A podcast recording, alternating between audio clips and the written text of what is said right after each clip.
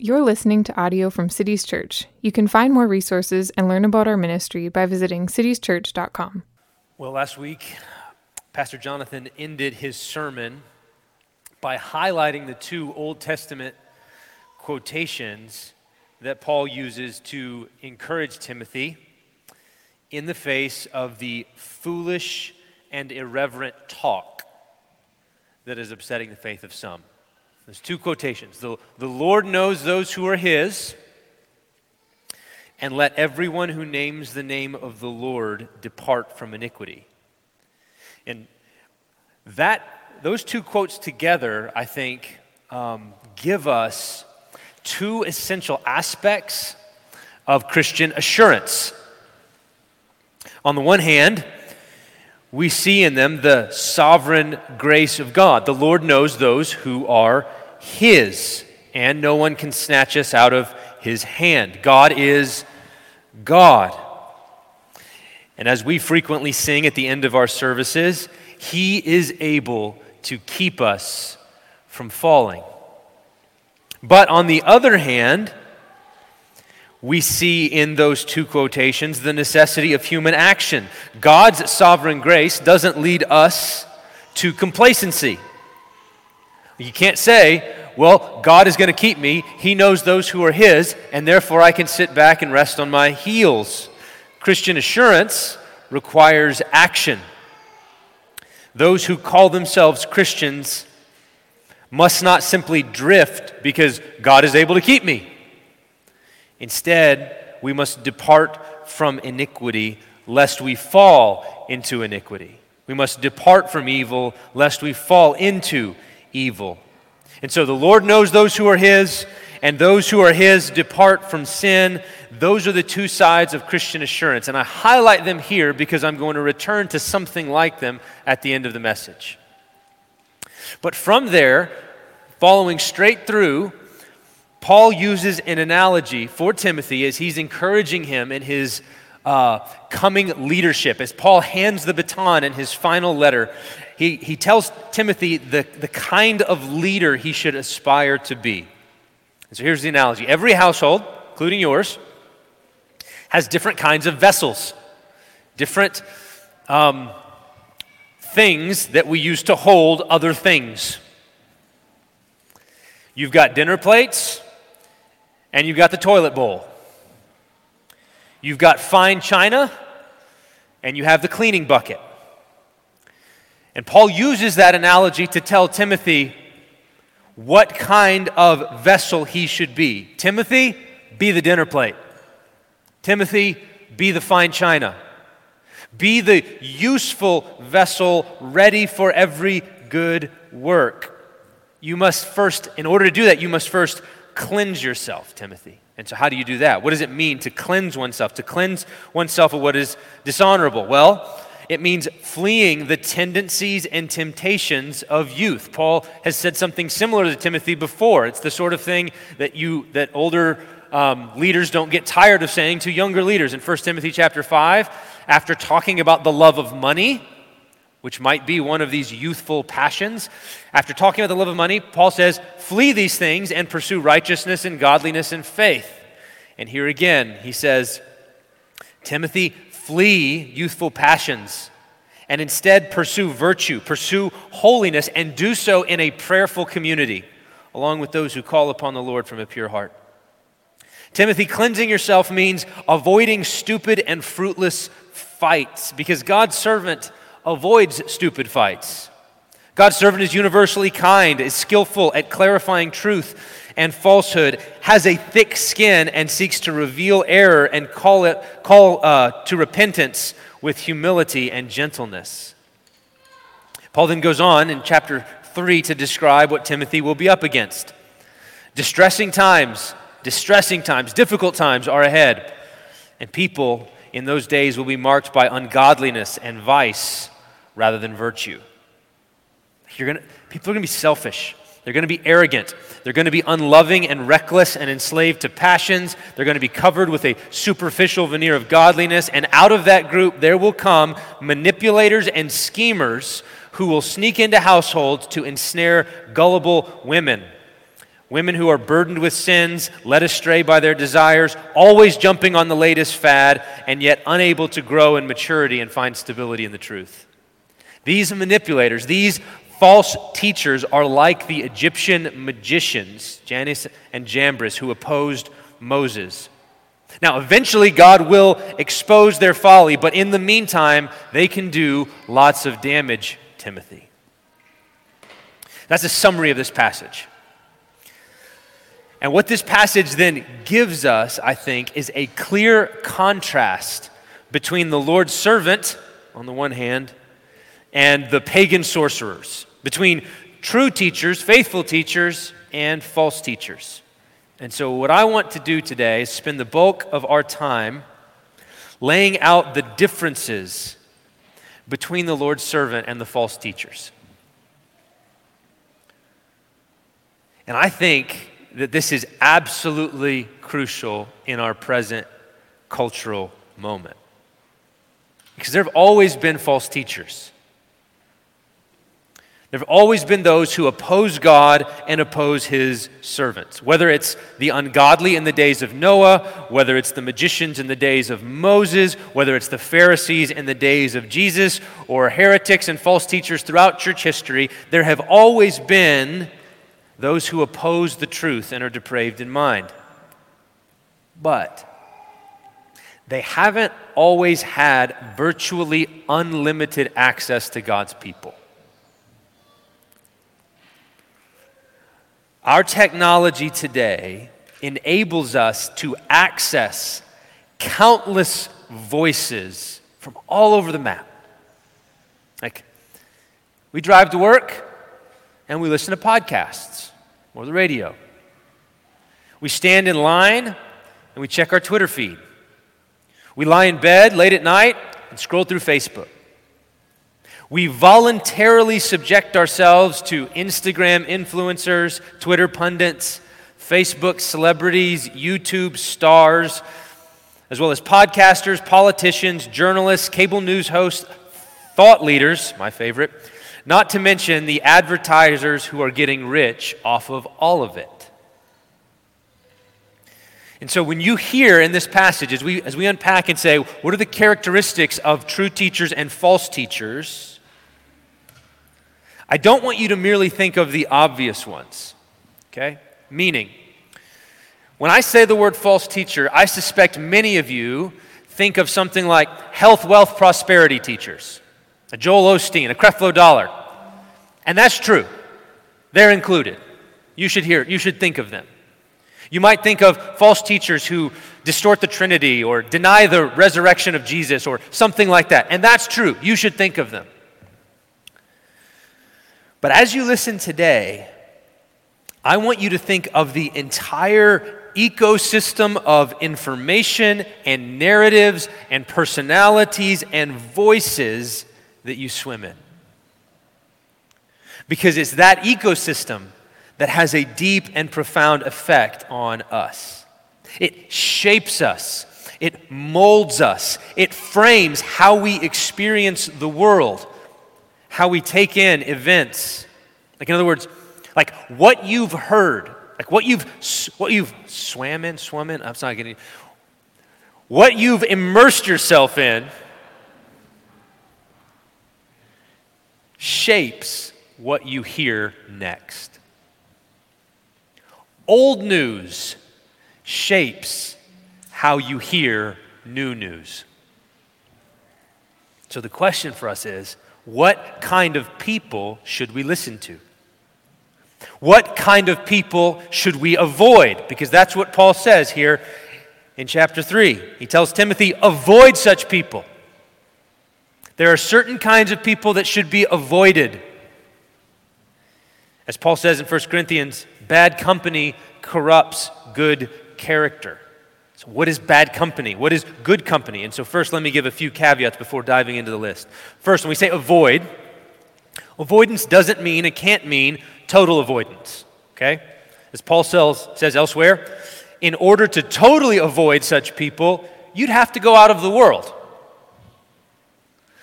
The issue is the influences that we subject ourselves to, the people and perspectives and habits of thought that we immerse ourselves in, the company that we keep, with the result that certain behaviors and thoughts and actions and worldviews become normalized to us. Like we live in the world, and therefore worldly, worldliness will always be around us. But it's important that we maintain a certain kind of spiritual and emotional distance. That's what avoid means from the worldliness that Paul describes here. Like in this world, you will, we will, I will have to talk with, work with, engage with, at times even partner with people that Paul tells us to avoid. In other words, we must be in the world, but not of the world. That's the first caveat. Second, as you listen, you may be tempted to think about the ways that your friends and neighbors are keeping bad company. You see clearly ways in which other people are failing to avoid the wrong kinds of influences. And let me just caution you about that impulse. It may be that you will have opportunity to exhort or admonish someone about the company they keep, the voices that shape them.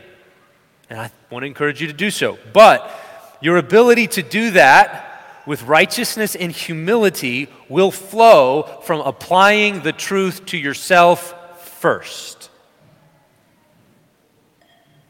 We're always prone to recognize other people's flaws and errors. They're so obvious to us. We see them clearly. Why can't they see them clearly? But Jesus requires us to remove the log from our own eye before we go speck hunting in the eyes of others. So, those two caveats, let's turn to bad company. What are the characteristics that Paul warns about here? Well, this is a vice list. It's very common in the New Testament. They show up a number of different places. They're actually common in the ancient world in general. Greek literature is filled with these sorts of lists. And they're actually kind of hard to preach because it's really just a list. There it is. Stop doing that, right? But the task here is, is to try to group them together. That's what I've tried to do, is group them together into different clusters so that we can get a, a picture of the kind of people we should avoid. So I want you to listen and consider this. First, I want you to consider their loves. They are lovers of self, lovers of money, lovers of pleasure rather than lovers of God. This speaks to what is central to them. As James K. Smith puts it, we are what we love. And these people love themselves and their own selfish desires fundamentally. They love money because it enables them to gratify their own pleasures. So I want you to think when you think about the company you keep, the voices you listen to, can you tell what their orienting love is? What's fundamental to them? What's at the core? What is their deepest love? Is it their own private pleasure, their own comfort, their own ease? Is it wealth? Are they simply and basically selfish, or do they love God? Is He fundamental to them? Second, consider how they posture themselves in relation to others. Paul says to avoid people who are proud, who boast and brag about their accomplishments, who can't give other people credit because they think it will reflect badly on them who are constantly puffing themselves up with conceit, who are swollen with pride, and who look down with contempt upon others. Now, now sometimes he actually uses a couple words here for this cluster. Sometimes uh, that pride is empty vanity, meaning they think of themselves more highly than they ought. Like there's really no there there, but they think there's a there there. On the other hand, sometimes the abilities and skills are real like they really do have certain characteristics and qualities, but they simply value them too highly and they treat others with contempt and look down their noses because others lack them. Either way, whether it's empty vanity or arrogance, this kind of haughtiness and conceit, Paul says, is to be avoided. Don't keep company with them. Third, consider how they relate to others. Such people, we're told, are disobedient to their parents they despise their elders. They can only see the flaws in their predecessors, in previous generations, and they are therefore ungrateful. They, they magnify the failures of those who came before, whether it's their parents or others in the past, and they minimize the good that has been done to them and for them. And Paul says, avoid such people. Not only that, he says they are heartless and merciless. Now, heartless, the word literally means without affection. Okay? And affection is a word for kind of family love. It's the kind of warm, warm and tender love that exists in a family. Think about a mother with her child, and you get a picture of affection. And Paul says that kind of affection is absent from these people. Affection is warm, it's tender, it exists between family and close friends, it's loyal. But these people, without affection, are treacherous. They're savage, they're brutal when attacked. They forget that their opponents are human and treat them as beneath contempt. They don't love the common good. When it says lovers of uh, not, not loving good, they don't love the common good, but instead seek their own private advancement at the expense of others. And they are unappeasable. They're pre- prima donnas. No amount of effort to please them is enough. You can't make them happy no matter how hard you try, and any effort you make to try to restore peace with them will be constantly torpedoed. Fourth, consider their impulsiveness. They lack self control. They're dissolute, enslaved to various passions. They're hotheads, always itching for a fight and eager to escalate every disagreement so it becomes World War III. When a sudden and violent reaction erupts in them, they let it ride. They are reactive, they're reckless, they're rash, they don't think long term, they don't consider the consequences of their actions. They lash out, they erupt, they cause immense damage, multiplying quarrels and breeding controversy wherever they go. Fifth, consider their speech. It says they're abusive. The word abusive uh, there in verse 2 is literally the word blasphemy. They're abusive in speech, they malign people, they blaspheme God. Later, they're diabolos, slanderers, those who run other people down, who misrepresent other people's positions, who seek to manipulate by name calling and demonizing their opponents. And then finally, Paul highlights this is important the way that such people frequently cover their evil with a veneer of godliness and respectability. They have the form of godliness while denying its power. In other words, there's a superficial and hypocritical virtue that masks the self love, the pride, the ingratitude, the impulsiveness, and the slander. And this superficial veneer of godliness comes in many shades. Like sometimes it might be name dropping Jesus while otherwise living in such a way that would appall him. It might include the ability to maintain a certain kind of decorum or respectability in polite society as a cover for selfishness, unholiness, and brutality. So, at, like, and, and here's why this is important because as you listen to that list, I suspect that you maybe began to think of certain individuals. They came to your mind who obviously display such traits. Their evil is evident and obvious, but remember what Paul said in 1 Timothy chapter 5. Some men's sins are obvious. They run on ahead of them to judgment. They get there first announcing he's on his way. Other men's sins trail behind and are not so evident. And the reason is that sin frequently loves to hide beneath a semblance of virtue. That's how it's able to sneak into households and deceive people who are burdened with sins. It's how it's able to put them on the treadmill of learning, but never arriving at the knowledge of the truth. And so, let me just say this, okay? After reading through that list about, the, about their loves, about their treatment of others, about their impulsiveness and speech, it's tragic that, that list describes far too many of our leaders. In the church, in our civic life, in the media, entertainment, like the voices that bombard us from all sides. And, this is important, lest we shift the blame there, the voices that we willingly keep company with by our television choices, our social media feeds, the, the voices that we willingly subject ourselves to bear a tragic resemblance to Paul's list. And therefore, it's no surprise that we live in times of difficulty. Now, in order to get a better sense of what to avoid, it might be helpful to describe the opposite. I don't know if you ever do this when you're doing the, a, a Bible study. One of the things you can do when you read a list like that and you're trying to get what, is it, what does it really look like? Flip the list, find the opposite qualities, and try to paint that picture as well so that you come to know the vice by its comparison with its opposite virtue. Does that make sense?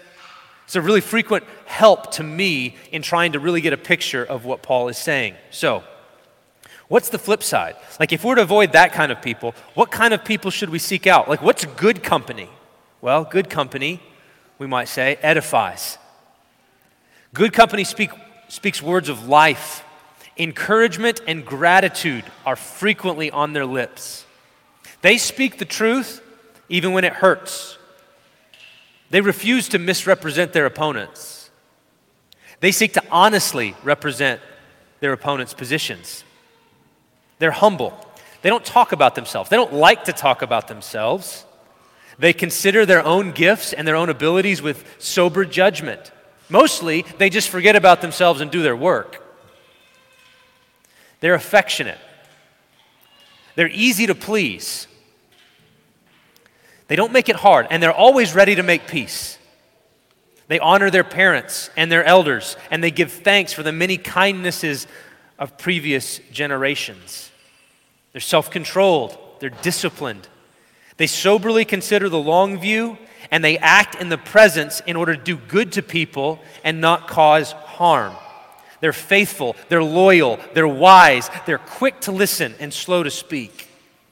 Fundamentally, they love God, not themselves or money or their own pleasure.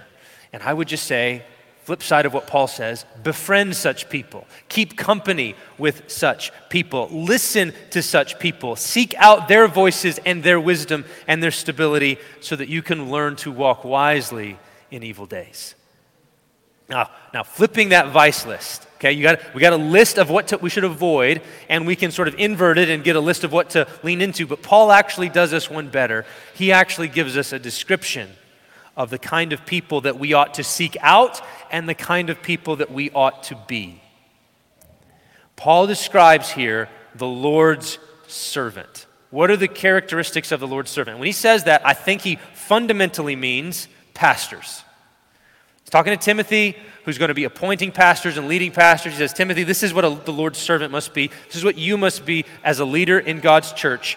And so let's look now more carefully at that list and see if, if we can discern the kinds of voices we should listen to. Number one, the Lord's servant must not be quarrelsome. And here we have to make some distinctions, okay?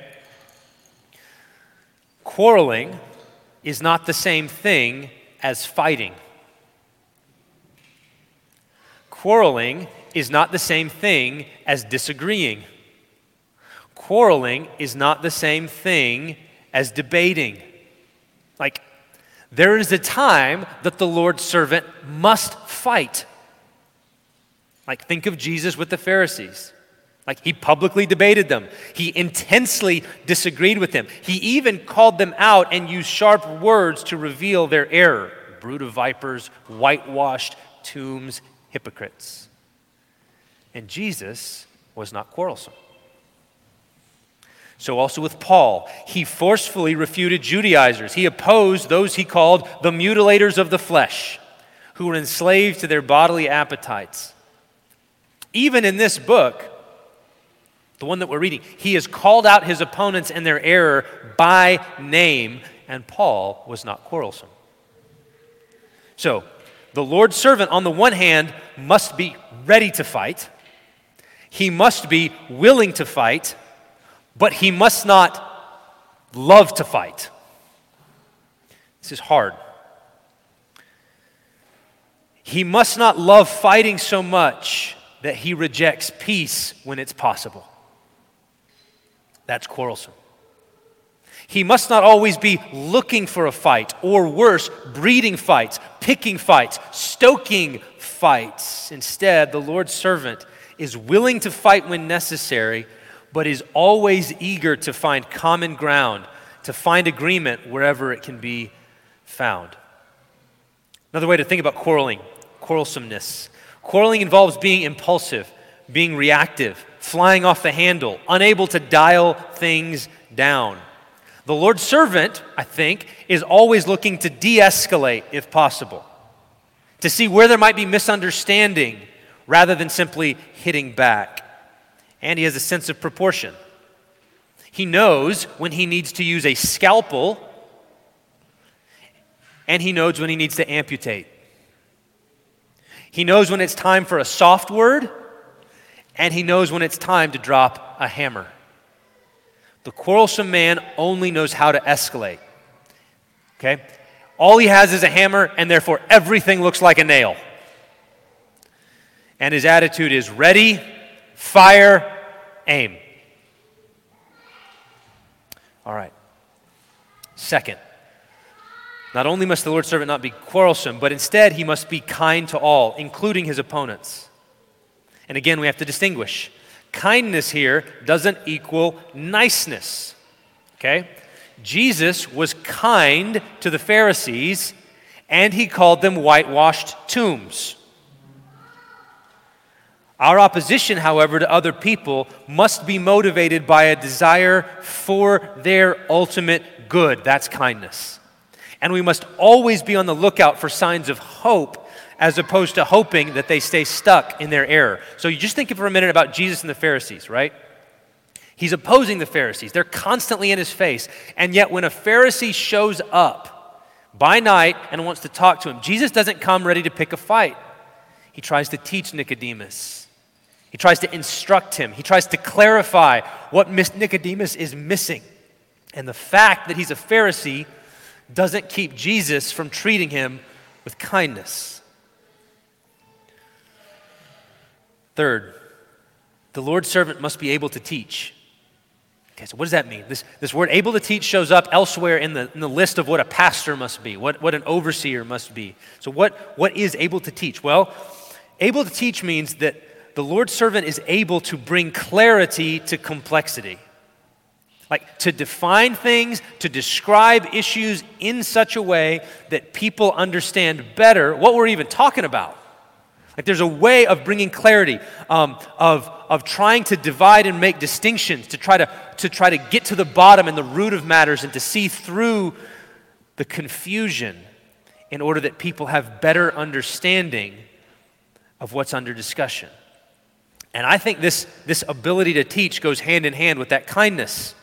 Like the Lord's servant first seeks to represent his opponents in a way that they will embrace. Like when he describes their position, they say, Yes, you've understood. And then, having done that, he unloads on them.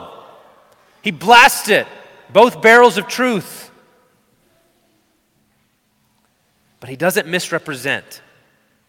He doesn't describe their position in such a way that they disown it.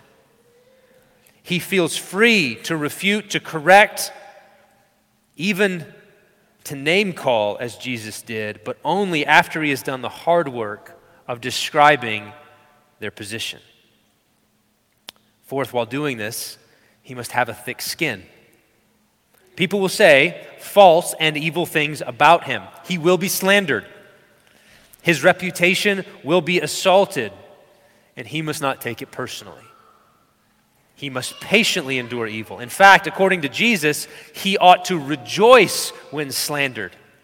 You have to rejoice. Jesus says, when people say false things about you, rejoice in that day. That's how they talk about the prophets. That's how they talk about Jesus. And so we rejoice when slandered and continue to show kindness and bring clarity in the heat of the controversy when it's most difficult. Finally, the Lord's servant must correct with gentleness. Notice this. This is really get big. He's correcting. He's saying, You're wrong. That's false. This is true. You should believe it. That's error. You should not believe it. This is the right way to think. That's the wrong way to think. The Lord's servant corrects, but he's doing so with a gentleness, a tenderness, and a humility. And I think this means he's self aware and self controlled. Like he's measured in his responses. He's not just trying to win an argument and drop the mic, he's trying to win the person. He doesn't simply react, he responds. He listens and then he instructs. His gentleness may, at times, have a bite to it, as it did for Jesus and for Paul. But there's always an intentionality. There's an old phrase a gentleman is someone who never insults another person unintentionally. Jesus never insulted another person unintentionally. When he spoke those biting words, when Paul spoke those biting words, he did so knowing exactly what he was doing and ready for the Nicodemus moment, ready for the repentance should it appear. Now, why? Why is, it, why is the Lord's servant able to have this kind of measured, self control, kind correction? And this is where I want to end. It comes, that, that kind of measured correction comes from recognizing that the Lord's servant is not the Lord. He's not God. Notice what Paul says. This is worth looking carefully at. Verse 25 of chapter 2 correcting his opponents with gentleness. God may perhaps grant them repentance leading to a knowledge of the truth, and they may escape from the snare of the devil after being captured by him to do his will. Notice that. Paul knows that God is the one who grants repentance, leading to a knowledge of the truth. Like changing the human heart, changing the human mind is a work of God, not a work of man. The Lord's servant teaches, the Lord's servant corrects, but he knows that ultimately God is the one who changes the heart. And he knows that he is in the midst of spiritual warfare. His opponents have been captured by the devil to do the devil's will. Like there are dark powers at work in the midst of this time of difficulty, in the heat of this controversy. There are powers in play that want this to get worse. And the Lord's servant knows it. And so he's going to conduct himself in such a way that he is an instrument in the Lord's hands. The only way that people will come to their senses is if God acts. Like they won't come to their senses if God doesn't act. And frequently, the Lord's servant knows God chooses to act through the patient, kind, gentle, correction, and instruction of his servants. The Lord's servant knows he is an instrument in God's hands. He is the scalpel, not the surgeon. And so he seeks to be the best scalpel possible. He doesn't blunt himself by being quarrelsome. He doesn't rust himself through the love of money or the pride or recklessness or slander. Instead, he loves God, not himself. He loves his sovereign grace, and he knows his role in the story that God is telling. In other words, in sum, the Lord's servant knows that his fundamental role is to point to the servant of the Lord. Which brings us to the table. This table is the table of the servant of the Lord. The Lord Jesus was not quarrelsome, though he did fight. He was kind to all, including the opponents that he righteously opposed. He was able to teach and instruct others, bringing clarity to confusion and cutting right to the heart of the issue and exposing the hearts of men. He corrected his opponents with gentleness, and he patiently endured evil. He was despised and rejected by men, a man of sorrows, acquainted with grief. And he was more than just a servant of the Lord, he was the servant of the Lord. He was pierced for our transgressions, he was crushed for our iniquities. Upon him was the chastisement that brought us peace, and by his wounds we are healed, and that's why we keep company at this table.